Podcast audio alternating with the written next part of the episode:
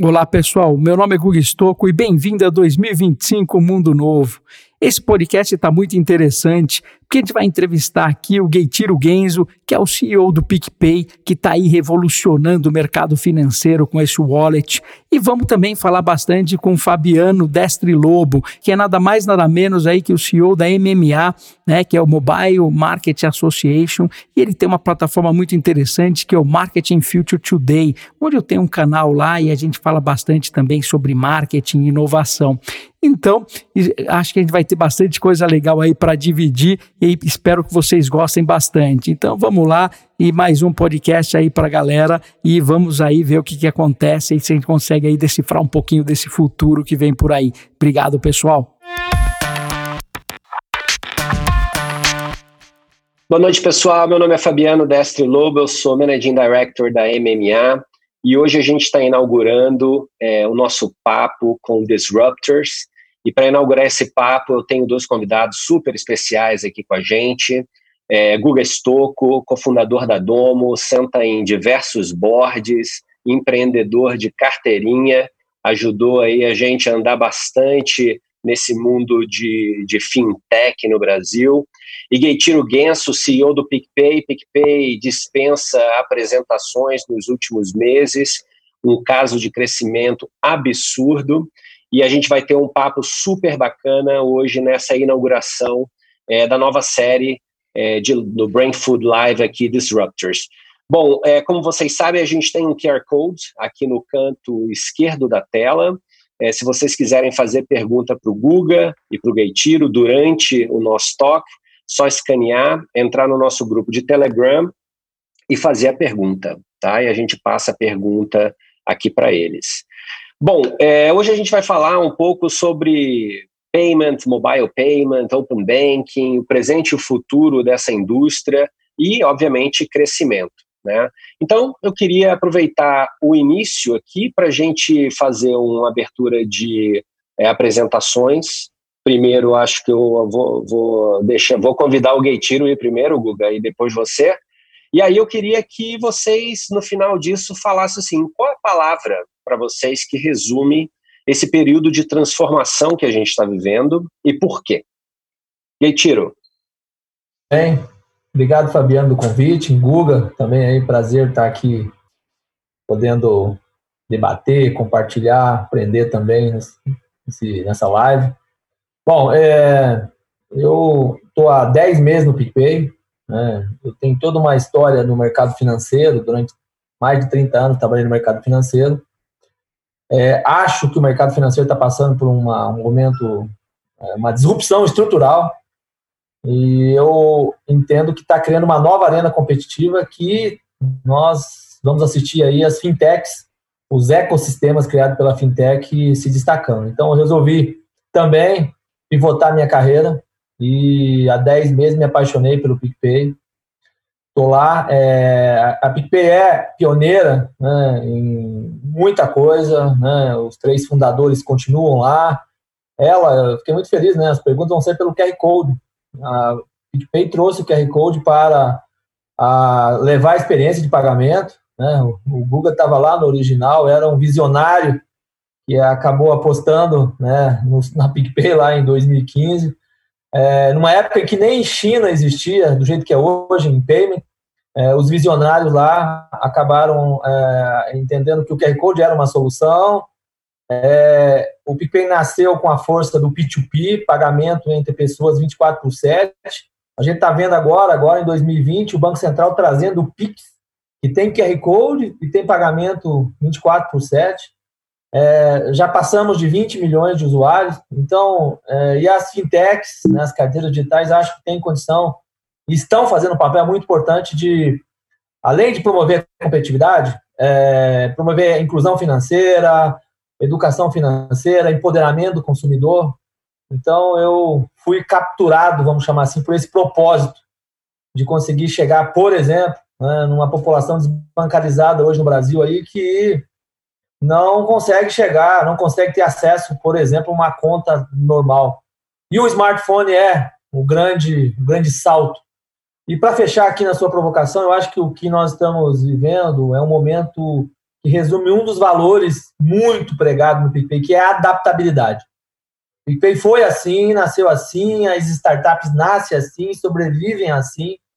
E mais uma vez é uma adaptabilidade, porque estávamos todos acostumados a trabalhar, por exemplo, fisicamente, então todo mundo em home office.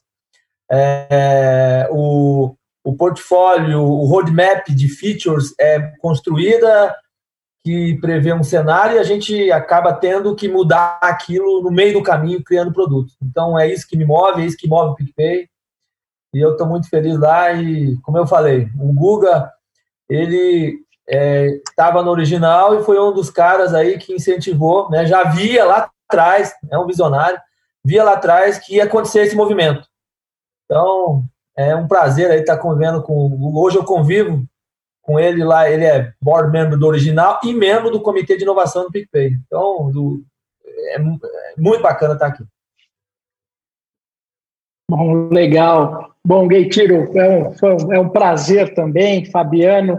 Né, eu acho que é, o, o que a gente vai ver com o PicPay hoje é, é, é, uma grande, é um grande case, uma grande história, tá? Porque se eu pegar o que eu passei na minha vida, é, sempre foi é, é, com empresas de tecnologia, né? Então tive a oportunidade de vender uma empresa que eu criei lá no 2000, vendi ela em 2003 para o Yahoo, né? enquanto ninguém falava lá muito né, em, em, fazer dinheiro com a internet e tudo mais, a gente já estava trabalhando com isso. Então, é, e a, também, a, logo depois que eu vendi essa empresa, fui para a Microsoft, passei um tempo em Seattle também, então aprendi a, a, muitas coisas novas, ajudei a desenvolver o Bing, o Ad Center, né, depois Buscapé, depois Banco Original. Então tem bastante história aí para contar em diversas áreas. Mas o que eu acho mais interessante é que a gente está vivendo um momento hoje que, que veio acontecer. Né?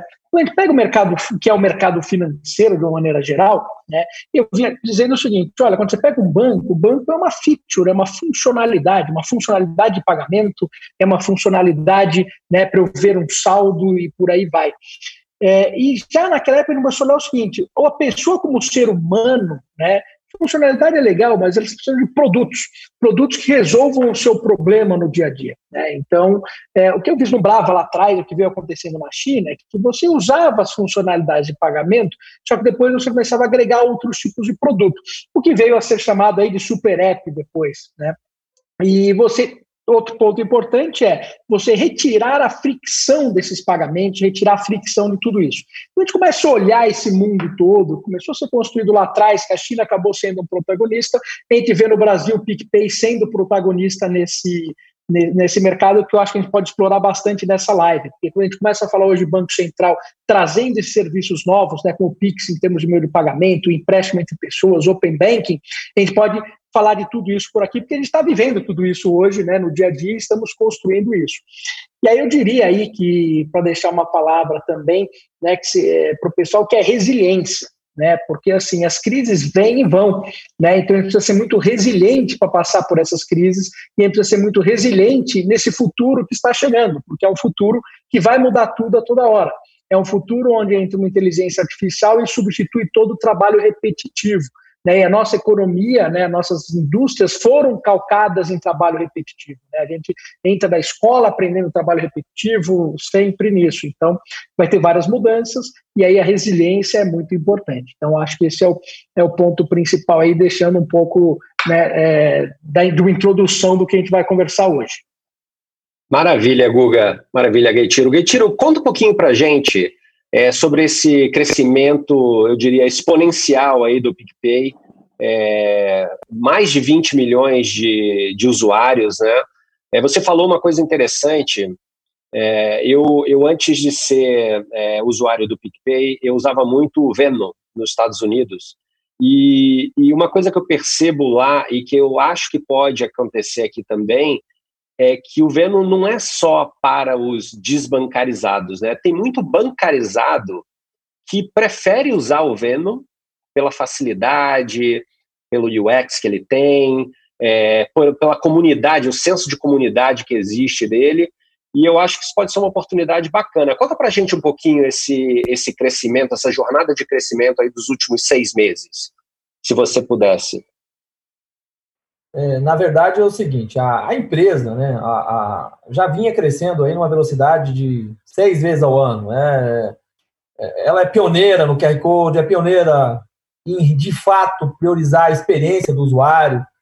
Ela, ela realmente tem, tem no, no DNA o Network Effect, que, que é o efeito de rede, porque quanto mais as pessoas usam o PicPay, mais facilita a vida. Por exemplo, lá em Vitória, né, Vitória hoje pode ser chamada de uma Xangai brasileira. O ecossistema lá tem 70% das pessoas, das empresas, utilizam o PicPay. Então, ela já vinha crescendo. Agora, o que, o que vem... E aí, olhando o mercado como um todo.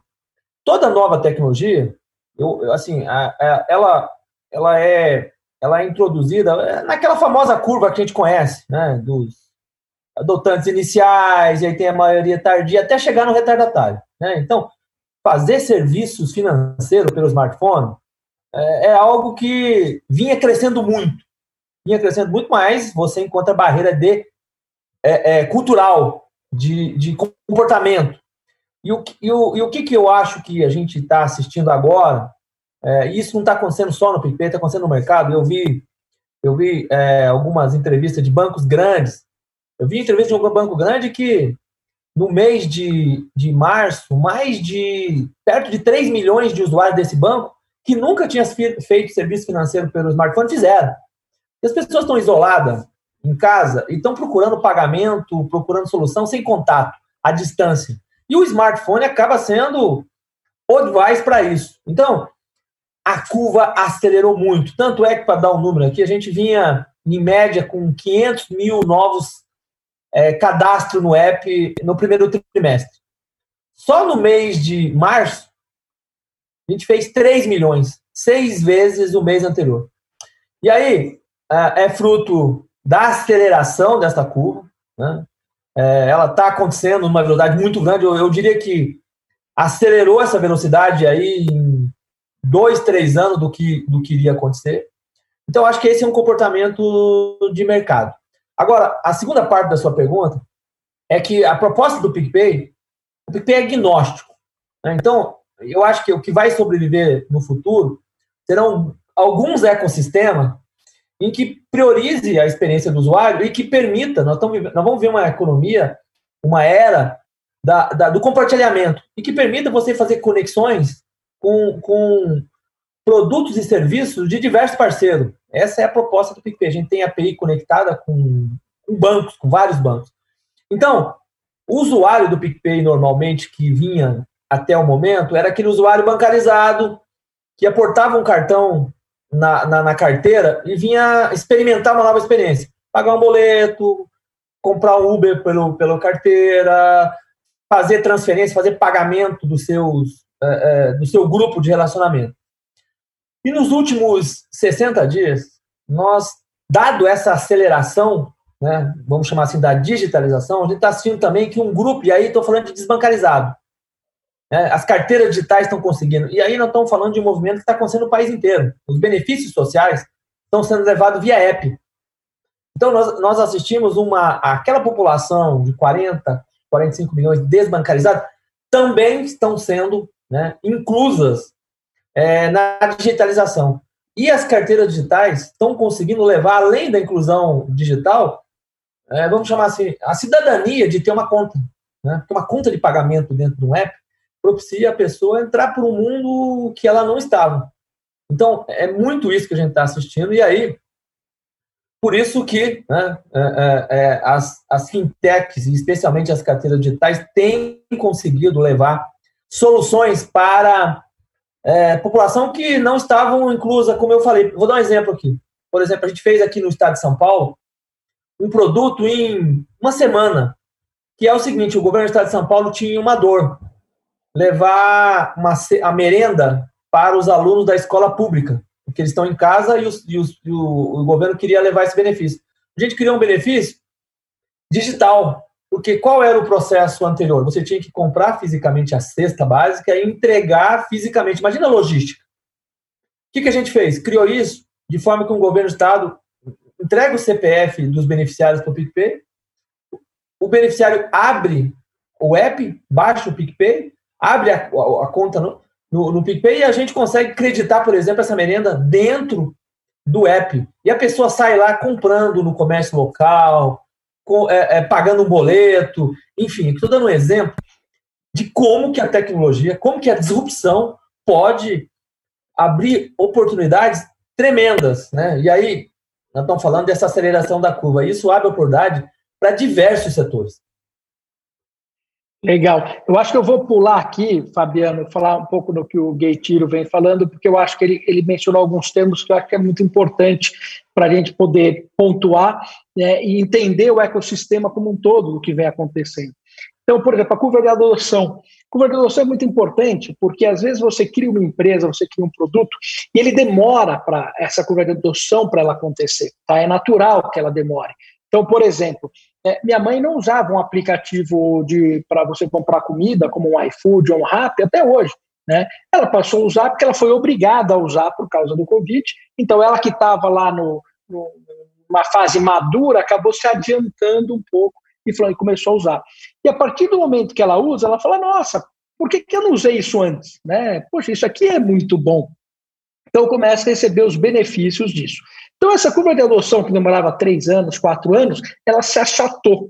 Né? Então, quando ela se achata, isso é muito importante, porque a gente está num momento que é muito difícil disso acontecer, é um momento único, né? de você ter uma oportunidade de lançar um produto e esse produto cair nas graças das pessoas de uma forma muito rápida. Então, achatou a curva. O segundo ponto mais importante é o quê? É você fazer com que você crie o hábito. Né? Criar o hábito também é muito difícil, mas o Covid está trancando as pessoas, deixando num momento que é fácil essa criação do hábito, porque você não tem opção. E uma vez que você cria o hábito, né, aí você passa a usar aquele produto constantemente. Então, por exemplo, quando a gente fala em transformação digital, né, é, então você fala, pô, essa empresa aqui, ela deu sorte, não deu sorte? Depende, né? Então, hoje o PicPay, por exemplo, está sendo aí adotado, só que demorou cinco anos para as pessoas criarem o hábito de usar o PicPay, demorou cinco anos para você criar um ecossistema de empresas utilizando o PicPay. E aí, obviamente, quando você vê o Covid que acelera o que ia demorar mais três anos e acaba acontecendo em três meses, as empresas que estão preparadas e que se prepararam para isso acabam, obviamente, surfando dessa onda. Acho que o Gaitiro falou uma coisa importante. Pô, ele, em alguns minutos, né, em alguns dias, conseguiu resolver um problema do estado de São Paulo, né, que se você fosse criar isso do zero, você só ia terminar esse produto quando acabasse a pandemia. Né, não, não ia ter jeito. Né? Então, isso, é, isso mostra um pouco esse negócio. Então, curva de adoção, ela está achatada. Precisamos criar o hábito na, na produção dos produtos. Criação de ecossistema é difícil. Tá? A criação de ecossistema não é fácil, mas uma vez que o ecossistema está criado, você cria o quê? Outra coisa que o Gaetino falou, que é o network effect. Né? O network effect é aquilo quando você vive naquele meio e as coisas começam a funcionar, e é muito difícil você quebrar esse network effect também. E aí, Gaetino, eu queria que você falasse um pouquinho também do seguinte, é, quando você começa a olhar as empresas que tiveram sucesso em pagamento, principalmente na China, mas em alguns outros lugares, é quando a gente tira a fricção do pagamento, né? aquele frictionless payment, ele passa a sumir. Então, o QR Code né, foi o primeiro, então, quer dizer, a China vive de QR Code, quer dizer, acho que o PicPay foi o, o, o grande precursor do QR Code aqui, mas a China está caminhando agora para pagamento facial também, né, então, quer dizer, ainda aumentar, diminuir mais essa fricção. Como que a gente está com isso, Gaitiro? Como que você vê esse tipo de pagamento facial? Como que o PicPay está trabalhando em cima disso, além do QR Code? Não, Guga, muito bem colocado. É, quer dizer, o QR Code, né, os fundadores lá do PicPay, na verdade, eles fizeram lá atrás uma. E o empreendedor é assim, né? Por isso que o empreendedor ele é visionário. Ele, na verdade, apostou lá entre as tecnologias, o QR Code e o NFC, e apostou que o QR Code seria a, a, a, grande, é, a grande tecnologia que abriria é, é, imensamente casos de uso. E, e, e o, o, QR Code não tem necessidade de, dois, de um outro device. E tá aí, né? Hoje o QR Code, que era algo que a gente ouvia falar só no mundo de tecnologia, tá na boca de todo mundo. E tanto é que o regulador Banco Central tá, tá, tá usando o Nupix como uma das ferramentas. E, assim, só para falar um pouco mais do que o que a gente assiste dentro da plataforma PicPay de casos de uso é um negócio sensacional. Né? Assim, ele abre possibilidade de outros empreendedores usarem o QR Code. Aí nós estamos vendo nas lives, pessoas podendo doar, é, é, o pagamento pra, pela aproximação facilitou. Agora, está no DNA do PicPay ser vanguarda em retirar fricção. Né? E aí, assim, qual é a próxima onda? Né? Qual é a próxima? Qual é o, qual, qual é o próximo passo? Não tem dúvida nenhuma, você que vai sempre, quando era possível viajar, né, Guga, ir para a China, pois é. é. sabe que é, em payments eles estão, eles estão vanguarda. Nós já fizemos né, o primeiro, vamos chamar assim, o primeiro pagamento facial. É, nós estamos preparados, nós fizemos esse, esse primeiro pagamento facial dentro do prédio é, do banco original, né? Você é conselheiro lá, sabe que é, o, o prédio do banco original está sendo preparado, estava sendo preparado para, para, para a mudança e aconteceu o isolamento, mas nós já estamos nos preparando para o retorno. No retorno, a gente vai assistir lá né, a possibilidade das pessoas pagarem o café que tem lá, por exemplo, com reconhecimento facial. O que abre né, mais ainda a fronteira de inovação e de possibilidade de uso. A gente fez esse primeiro teste lá e nós estamos trabalhando agora para poder escalar né, dentro da plataforma essa tecnologia e possibilitar colocar em alta escala no Brasil. E aí, Guga, você que é um visionário e acompanha a tecnologia, sabe milhões de possibilidades né, de retirar a fricção que uma tecnologia dessa pode trazer. Cara, eu diria até o seguinte, né? É, quando você vê o que está acontecendo na China, o pagamento do QR Code começou a funcionar, até inclusive você, os mendigos pedindo esmola via QR Code. Né? Então você tem duas, duas grandes brigas na China, né? Que é o Alipay com o WeChat. E, querendo ou não, o WeChat liderou essa parte né, de pagamento via QR Code, né? O Alipay seguiu, vem caminhando com isso. Só que isso incomodou muito o Alipay, né? Então o Alipay veio com o pagamento facial. Quer dizer, como ele tem os supermercados, etc., então você vai lá no supermercado, não precisa levar a carteira. Então você imagina, né, você não leva a carteira e de repente vem e fala: você não precisa levar o celular também, que você é feito num pagamento facial. Então, quer dizer, é, a gente olhando isso, o PicPay lançou o primeiro QR Code e agora testando o pagamento facial lá na, na, na sede nova do original, que está sendo super tec tecnológica, né? Aliás, o café do original já pagava via PicPay lá atrás, né? E agora ele vai poder pagar com a face. Então imagina, né, o que vai acelerar o mundo, né, quando essas tecnologias se tornam mainstream. Né, quer dizer, o PicPay já estando na mão de 20 milhões de pessoas, significa o quê? Que 20 milhões de pessoas passam a poder, né, de repente, num determinado momento, nem precisar do celular né, para fazer pagamento. Então, Cara, eu acho isso, isso, isso fantástico. Uh, e aí a gente vai pensar o seguinte também.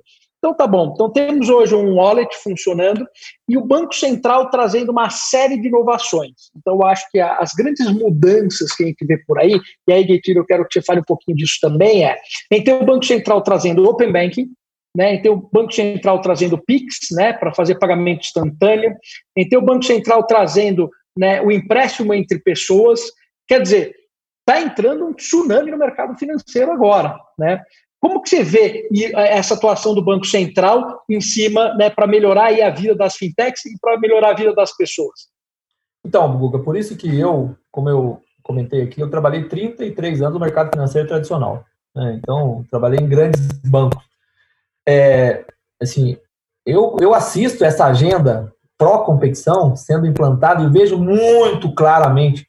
Nós nunca tivemos um ambiente tão propício para surgimento de novos players competitivos e para empoderamento do, do consumidor e do cidadão para poder fazer escolha. Né? Então essa agenda já começou, se você olhar assim numa retrospectiva, quando possibilitou a criação de uma conta de pagamento. Na verdade, o PicPay nasceu antes da conta de pagamento. Né? Com a conta de pagamento, as pessoas até uhum. 5 mil reais podem abrir com dados básicos. Aliás, o original, você estava lá, criou as primeiras contas digitais lá, depois toda essa legislação foi modernizada. Mas assim, começou lá. E aí você vem com diversas medidas culminando nessas últimas que você citou nos últimos dois anos. O Pix, ao permitir trocar dinheiro 24 por 7 e fazer conexões de players lá, por exemplo, o PicPay vai fazer conexão direta numa base do Banco Central, mas pode ter conexão indireta, por exemplo, de um supermercado. as transações do Pix vão ser, já foi anunciado pelo Banco Central, vão custar milésimo de centavos. Então, você imagine o quanto de competitividade isso vai trazer e de benefício para todo o ecossistema e de produtividade para a economia. Mas aí, vamos lá. É, é, a, as pessoas ainda tinham é, receio de fazer mudança de banco, de conta, porque você deixa o histórico seu no banco anterior.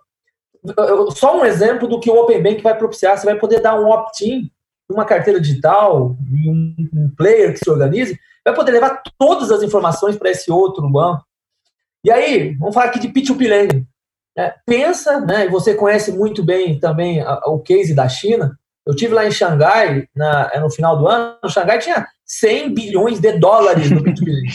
E assim, e me parece um caso bastante semelhante do ponto de vista econômico.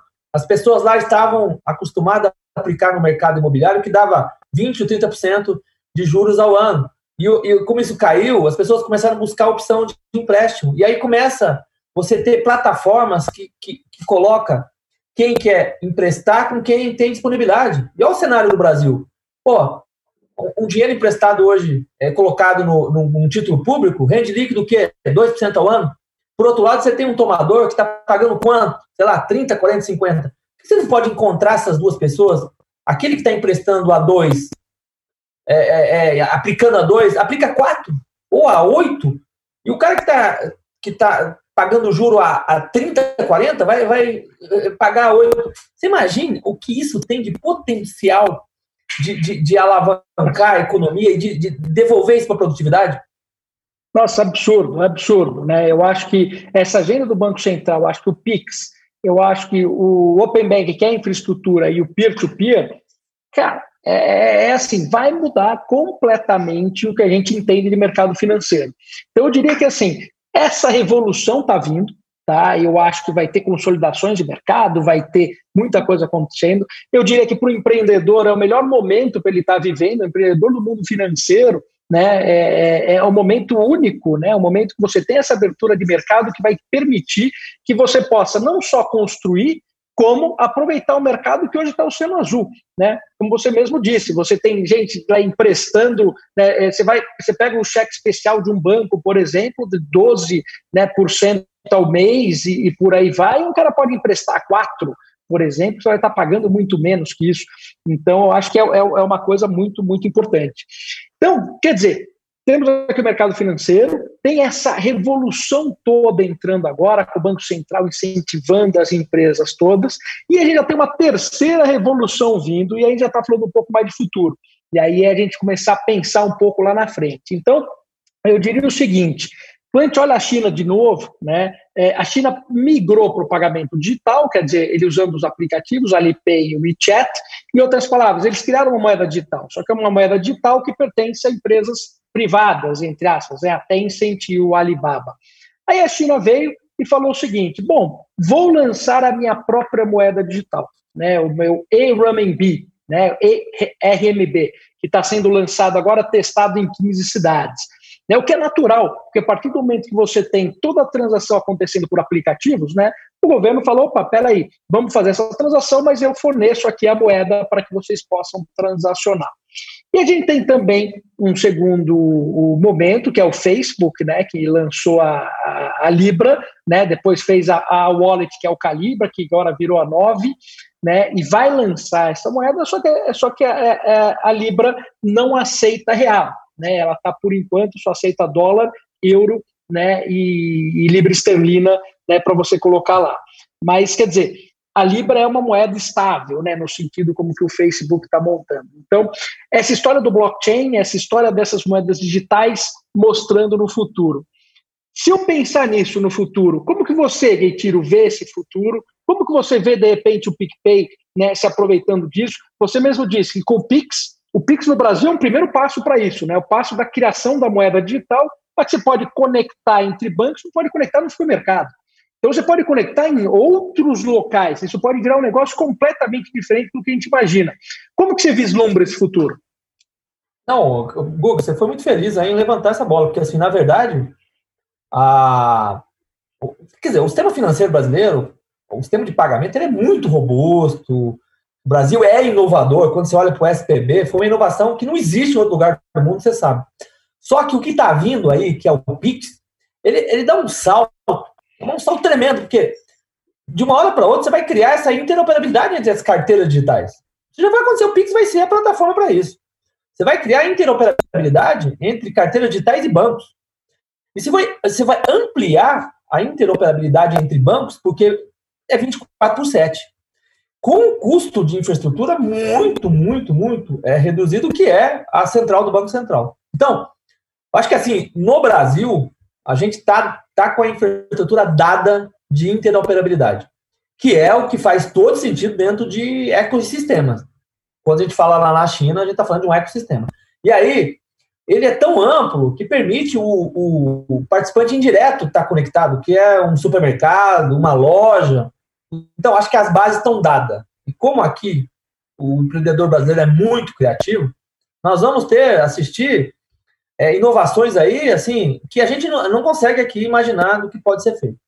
Agora, o próximo passo é esse que você falou. Tá bom, o Brasil é um país continental, temos uma, é, é um país que o mundo olha, como que a gente faz a interoperabilidade? Você tem toda a razão. Estamos falando de Libra, que pode ser a e vai ser o, o, vamos chamar assim, a conexão do mundo ocidental e né, a China, né, o MB com a China. É, a gente com certeza pensa, né, com certeza pensa nisso, porque uh, eu quero dar interoperabilidade para, por exemplo, os chineses que visitarem o Brasil. O cara, o cara que está lá usando o WeChat, o Alipay, cara vem aqui e vai continuar, porque o hábito dele, você sabe muito bem o que é hábito, ele compra pelo app, ele conhece QR Code, ele vai sair aqui comprando nos, nos estabelecimentos com o próprio app dele. E, e, e aí, assim, a gente já está trabalhando nisso, nós temos cases locais, está no DNA do PicPay também. Eu tenho um exemplo muito local aí que a gente está discutindo, por exemplo, interoperabilidade. Tem o Banco Maré, que tem uma moeda local dentro da comunidade. E esse banco precisa sair da comunidade quando, quando o usuário sai da comunidade, ele precisa gastar em real. Então, a gente está montando, está fechando essa conectividade. Esse já é um aprendizado nosso para esse novo passo. Mas não tem dúvida nenhuma que os, os ecossistemas no Brasil que vão vencer nessa competição terão que construir essa interoperabilidade que você falou. É legal, né? E você vê que esse mundo que a gente está falando, né? E você trabalhou 30 anos né, em banco, então você conhece muito bem como funciona um banco tradicional, né? Você vê que é um mundo completamente diferente que um banco tradicional, né? Quer dizer, o que está sendo feito agora não é onde, os, onde foi construídas as bases do, do banco tradicional, ele é completamente diferente, né? E, e vem crescendo numa velocidade muito grande.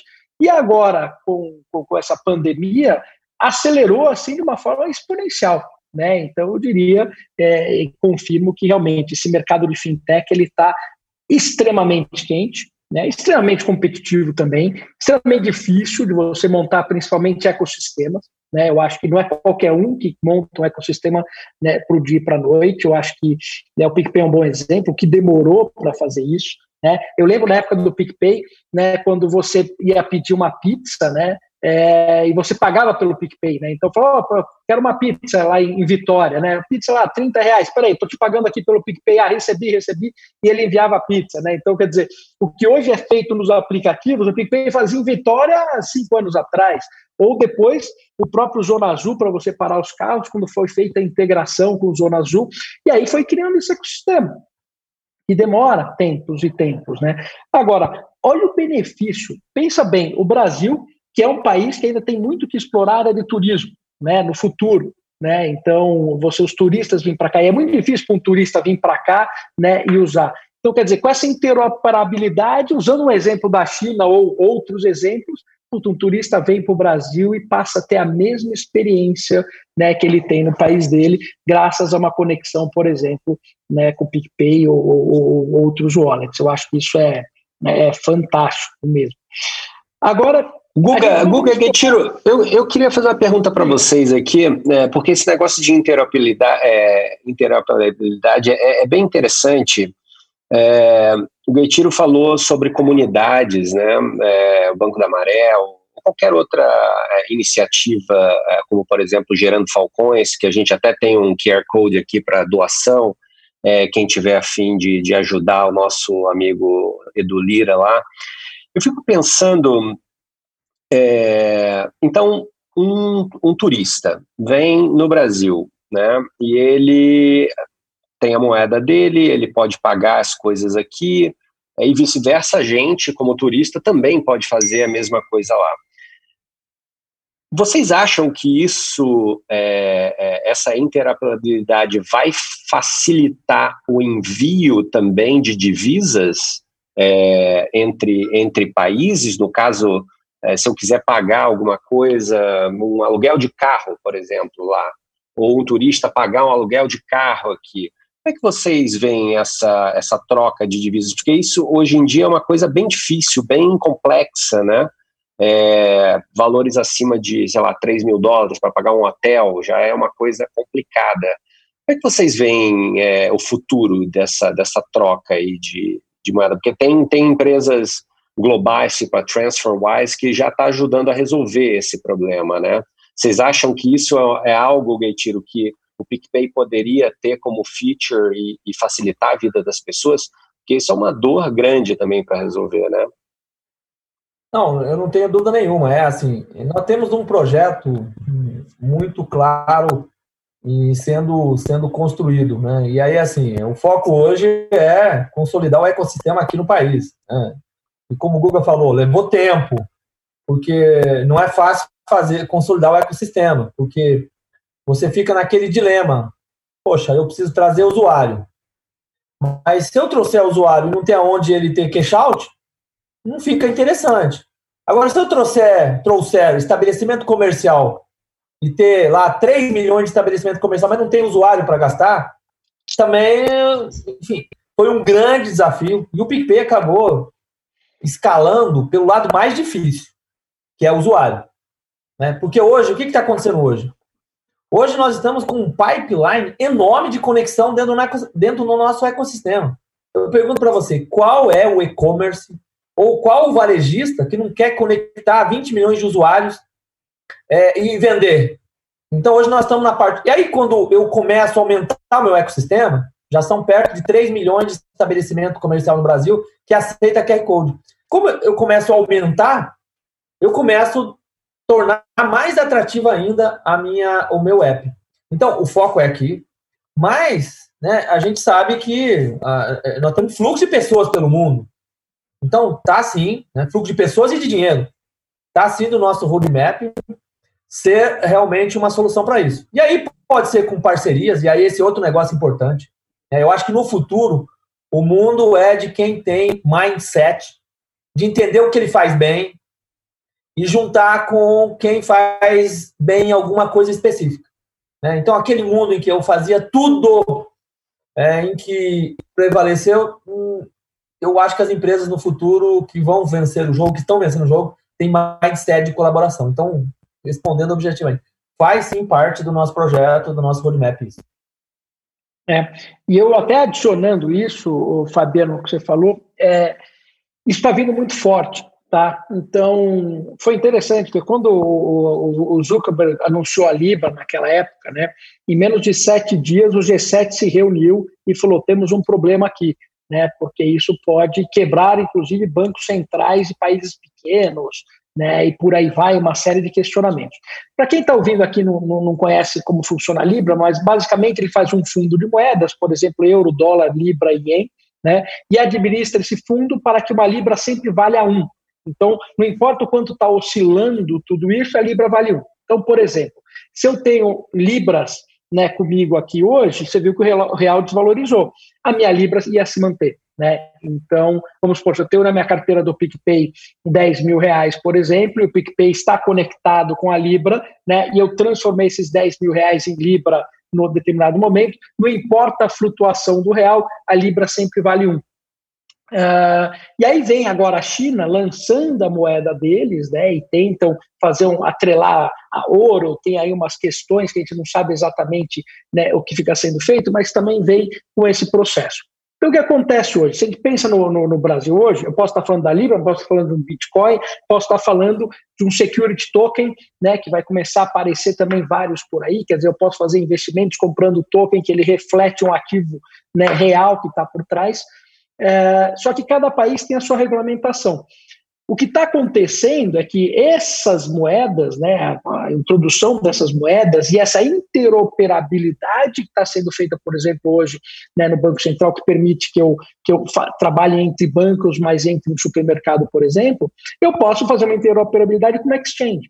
Né? Eu posso transformar uma conta de real para dólar, de dólar para libra, de dólar para bitcoin. Isso pode ser feito de forma imediata. Né? Se a gente pega aí alguns bancos, como o próprio BS2 ou o próprio C6, já oferecem contas em dólar. Né? Então, na verdade, você está lá no seu aplicativo e você coloca essa conta em dólar né? e passa a usar um cartão de débito né, em dólar. É, só que eu vou poder, se eu passei para dólar, eu posso passar para Libra, posso ter o wallet de Libra, posso passar ter o wallet de Bitcoin, posso passar ter o wallet né, de Airbnb, né, posso ter o wallet com uma série de outras é, security tokens. Então, a gente vai viver um mundo que está começando a ser construído agora, que ele é um sistema financeiro global que funciona em cima dessas interconexões. Né? Então, é, é, a gente não consegue falar exatamente o que vai ser, tem uma série de regulamentações e processos, mas tem uma tendência muito grande de isso acontecer muito rápido. Né? E aí, obviamente, quem sai na frente disso é quem são as wallets, tá? é quem tem cliente conectado. Né? Eu imagino eu, eu tenho o meu wallet de Bitcoin, posso usar esse Bitcoin no supermercado porque o PicPay é, fez esse, essa, essa interoperabilidade para mim. Quer dizer, ele transformou o Bitcoin em real e do real ele enviou isso para a carteira do varejista, por exemplo. Então, é, muitas coisas serão vistas aqui. Isso pode acontecer em Miami, a mesma história. Tá? Não impede que isso não ocorra lá também. Só que lá talvez eu não tenha um PicPay, mas tem uma interoperabilidade com o Venmo né, ou acontecer na China, tendo a interoperabilidade entre PicPay e o WeChat e vice-versa. Por aí vai. E aí, só Guga, Guga, vai lá, vai lá, Getiro. Tem uma pergunta que veio pelo Telegram aqui para vocês, mas vai lá, depois eu faço. E aí, falando aqui disso que o Guga está falando, agora, para você ser um player relevante, e, e por exemplo, é, vou dar um exemplo hipotético, e ser, ser é, vamos chamar assim, e o, e o Vemo querer fazer interoperabilidade com você no Brasil, você tem que ter escala. Porque ele vai querer ter interoperabilidade com um ecossistema no Brasil que permita o cara lá de, de Miami vir ao Brasil e ter solução, como hoje um cartão de crédito, por exemplo, dá solução para a gente no mundo inteiro. Então, por isso que a gente, eu particularmente, estou falando uma opinião, a gente vê muitas PEIs sendo criadas todo dia, porque tá fácil, porque é assim mesmo, que a competitividade aumentou. E é bacana ter. Mas, né, no futuro, quem vai realmente é, ser consolidador é quem tem ecossistema com escala. É legal. Essa pergunta vai bem nessa pegada. A Duda Vaz perguntou aqui para vocês dois: vocês acham que o mercado de fintechs pode estar vivendo uma bolha? Diversos novos negócios no ramo de finanças aparecem com valuations muito altos numericamente, sem uma carteira de cliente e base de usuários bem definida, aparentemente. Eu estou com uma impressão errada ou, ou vocês, é, ou a gente está vivendo algo desse tipo? Tá, eu posso começar aqui agora. Eu acho o seguinte: é, sempre quando você tem alguma coisa que, que entra em moda, vamos dizer assim, né, o que, que é estar na moda? Todo mundo sai correndo né, para atingir uma determinada oportunidade. Isso está ocorrendo com fintech, é fato. Tá? Isso gera bolha, é natural. Né? Isso não é só com fintech. Qualquer mercado que ele fique atrativo de repente de uma hora para outra, ele passa a ter é, é, valuations absurdos. Vou dar um exemplo para vocês agora. O Covid liberou, por exemplo, que você consiga fazer uh, uh, a telemedicina, né? Então se prepare para uma bolha no mercado de saúde, né? Porque vai ter uma série né, de empresas, startups explorando, por exemplo, o mercado de telemedicina que é gigantesco. Então a mesma coisa acontece com fintech, principalmente porque o, o, o país é um país propício para isso, porque existem margens muito grandes, tá? E o Banco Central está incentivando. Então você, essas empresas vêm. Agora, as empresas que vêm e não têm um mercado para explorar, é muito difícil de sobreviver. Então, acho que o que o Gaitiro falou na questão do ecossistema, o PicPay demorou 5, 6 anos para construir um ecossistema. Você não constrói um ecossistema do dia para a noite. Tá? Então, fintechs que tem um aquário que ele pode explorar, que tem um ecossistema já que ele consegue explorar, porque ele fez um acordo, tem um trabalho especificamente, puta, ele, tem, ele tem um mercado legal para ele ir. Se ele é só uma ideia muito boa, mas não tem esse mercado, cara, vai gastar muito, mas muito dinheiro, vai demorar bastante tempo para criar esse ecossistema. Né? Então, aí que a gente vai começar a discutir coisas do tipo que eu costumo falar, né? Que você vai ser uma, um ecossistema ou uma funcionalidade, né? Então, o ecossistema agrega diferentes players de diferentes locais, é um grande agregador, né? Sempre pensando na pessoa. A funcionalidade é aquele produto muito bem feito, específico, que resolve um problema muito bem. Então, por exemplo, uma fintech criou um produto muito, muito, muito legal que ele pode conectar no PicPay. E aí esse cara vai sobreviver, porque ele, ele, ele, ele usa a, a, os 20 milhões de clientes do PicPay em cima disso. E o PicPay vai olhar e vai falar, pô, essa funcionalidade eu gosto, isso aqui é legal, esse cara criou um produto que faz sentido. Né? Então, tem. Agora, esse produto falar, não, vou ser um PicPay, porque minha funcionalidade é boa, é, ele pode ser, mas vai demorar bastante e vai custar muito dinheiro, né? E vai ter que acertar. Então, esse é o ponto. Então, é natural sim que existem bolhas, tem que saber analisar, você tem que entender qual é o diferencial de produto que está sendo feito? Você precisa entender qual é o mercado que ele está atingindo e quanto que ele detém nesse mercado e por quê, né? E entender os seus concorrentes para fazer uma avaliação. E aí você vê que não é simples fazer isso. Então, só corroborando com o Google, falando primeiro do mercado. O Google já falou que mercados em ascensão, mercados que viram tendências, tende a atrair investidores num, num movimento que Parece que é irracional, mas eu vou, vou dizer que não é racional. Sabe por que não é? Eu já fui gestor de portfólio também. Normalmente, numa política de investimento, você separa 1, 2, 3% no teu bilhão lá que o cara cuida para exatamente apostar.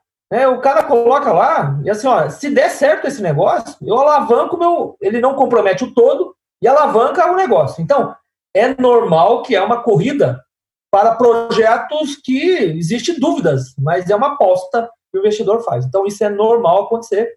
Agora, o que está acontecendo é, no mercado de fintech, como e agora está ficando muito mais claro. Né? O Google, acho que didaticamente, ensinou aqui para a gente.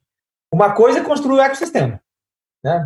E aí, para construir o ecossistema, é, é, eu preciso ter uma proposta de valor em que o usuário ele, ele passe três, quatro, cinco vezes ao dia no meu app, fazendo serviços que ele precisa com uma experiência muito boa. Se eu tenho um cara que passa cinco vezes, eu tenho um usuário que passa cinco vezes no meu app, mas ainda não me não monetizei, pô, eu tenho um valor danado, porque é uma questão de, de, de, de, de sequência que eu vou monetizar. Agora, se eu tenho um app que tem X milhões de usuários, mas esse usuário me passa lá a cada 15, 20 dias, uma vez por mês. Pô, a chance de eu carregar ele para fazer é muito. Então, os ecossistemas que vão sobreviver nesse, nessa competição são os que entregam valor, e eu tenho uma frequência diária é, de 3, 4, 5, 10 vezes. E por isso que é, as soluções financeiras que, que, que entregam valor direta para o usuário propicia isso. E por último, é, é, de fato, nós vamos enxergar então ecossistemas e vamos enxergar a, a especialização. O Google tem toda tem todo interesse em entender uma feature que foi criada específica lá, que faz todo sentido essa funcionalidade, vou, vou buscar e vou conectar no PicPay. Então, é aí que nós vamos começar a enxergar quem vai vencer. Muito legal.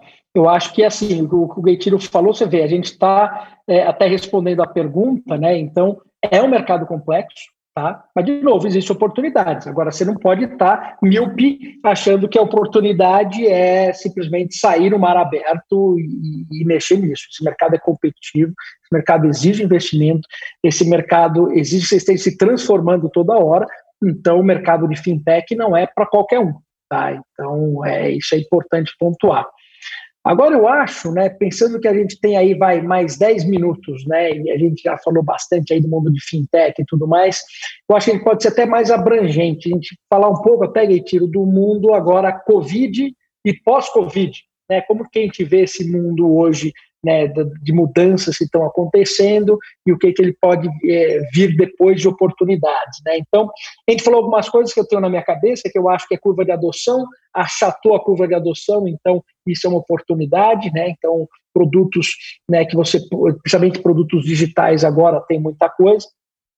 Eu percebi também o seguinte, que o mundo é mais frágil do que a gente imaginava, né? Até então você conseguia, você ouvia falar, por exemplo, de ah, aquecimento global, né? Mas na prática, na prática você nunca via isso acontecer, né? De repente veio um vírus e falou, opa, isso é verdade, isso pode acontecer coisa assim e pode botar todo mundo dentro de casa, né? Imagina se esse vírus tivesse é, fosse no formato do vírus do HIV, por exemplo, ser uma pandemia total, né?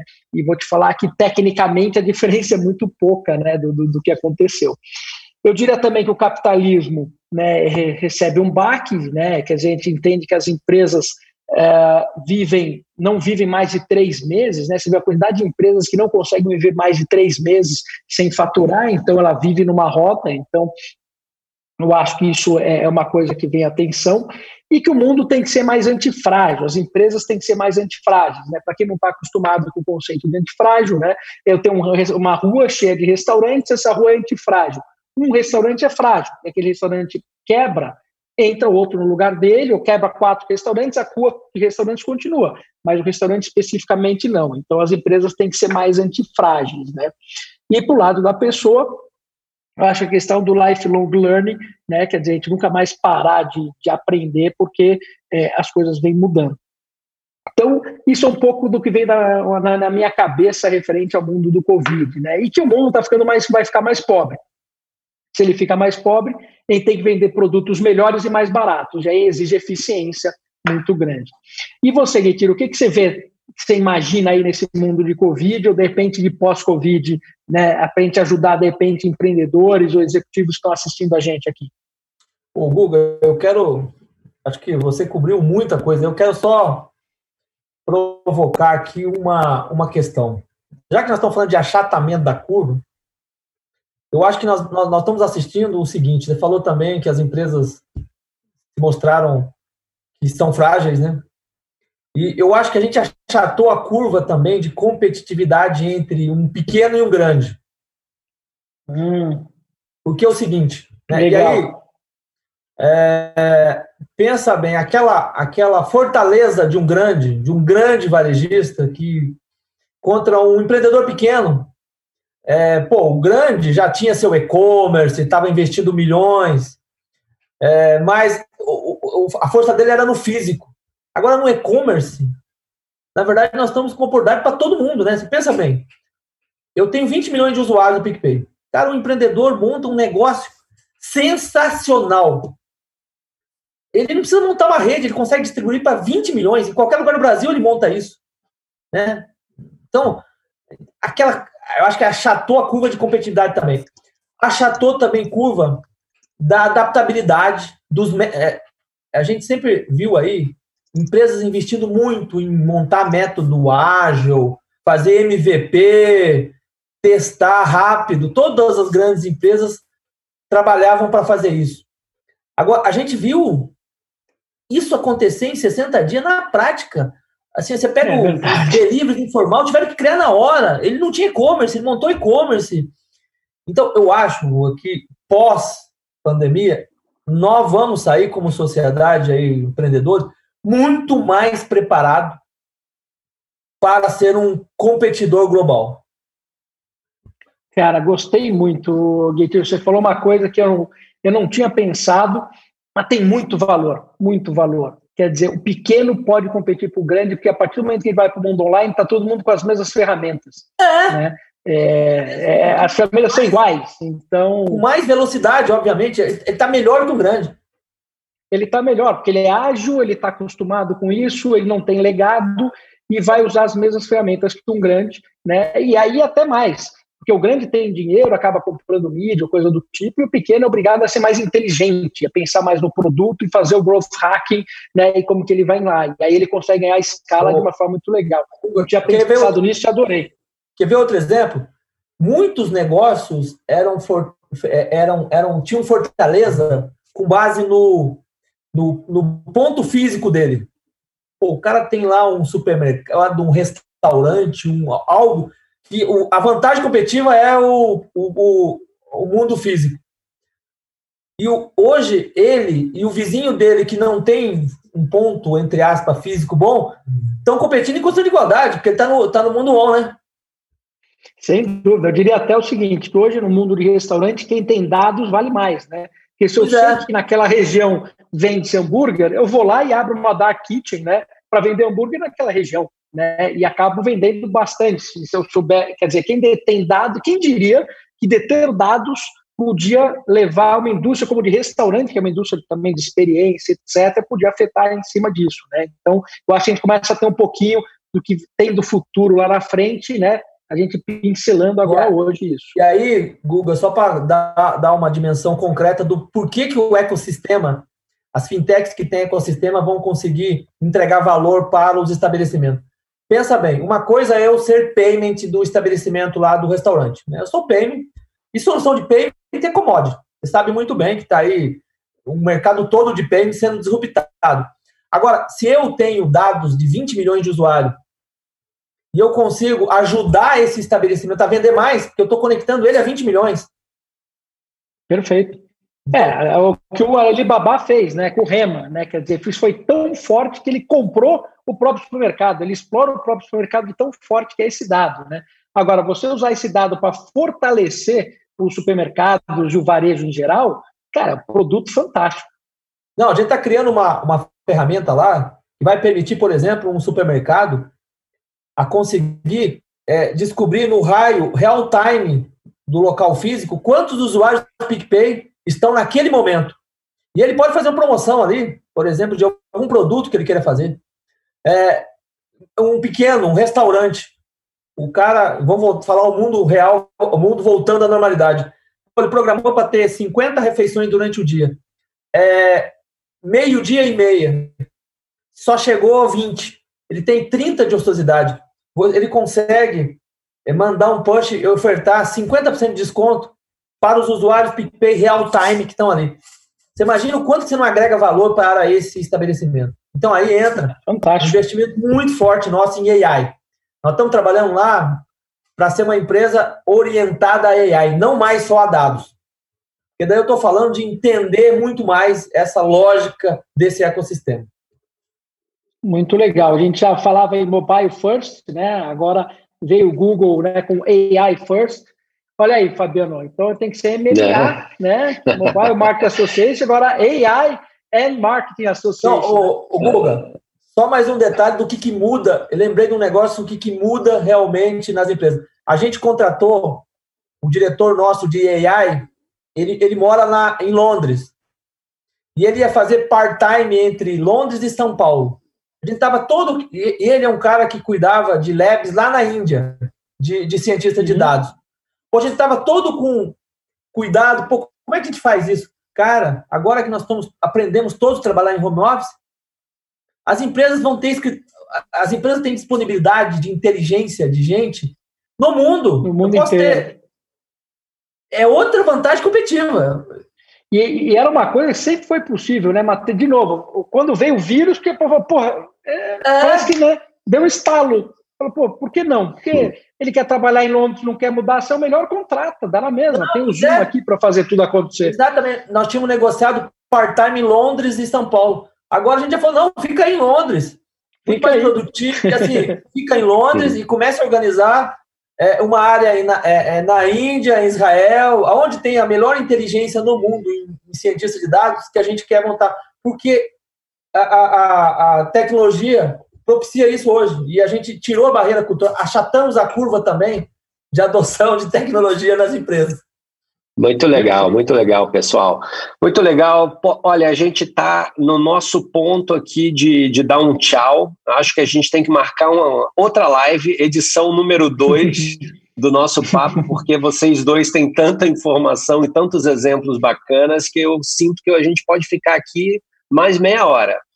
É, então, queria aproveitar o embalo, pessoal, e agradecer a todo mundo que está aqui com a gente. A gente teve um pico aqui de quase 178 pessoas, eu acho.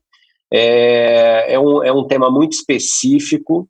Eu acho que dá para a gente destrinchar isso aí, Guga, em várias outras coisas. Você que está com esse movimento Hack the Future, vamos falar sobre várias coisas legais nessas séries de Disruptor. Guitiro, te agradeço teu tempo, agradeço os exemplos. Vamos ver se a gente se conecta e está mais próximo. A gente quer, quer o PicPay bem próximo do, da gente. Eu me lembro, ó, três anos atrás, eu acho, dois anos atrás, o Guga pagou um café para mim lá na sede do original usando o PicPay. Né? Dois anos atrás, eu acho, ou três anos e, atrás. Me lembra, e, e todo mundo falava. É, esse vai ser legal. Eu, eu, quero ir lá, vou lá para a sede só para comprar o café com o meu rosto, porque é, aí nunca mais na vida eu só vou usar o PicPay. Ó, inclusive permite fazer com máscara o reconhecimento, então já é. Legal. Que legal, legal. Pessoal, Não, muito aí, obrigado. obrigado. Prazer. Obrigadão, Gaitiro. Obrigado, Valeu. Guga. A gente se vê na próxima aí. Obrigado, pessoal. Valeu, um abraço, pessoal. Tchau.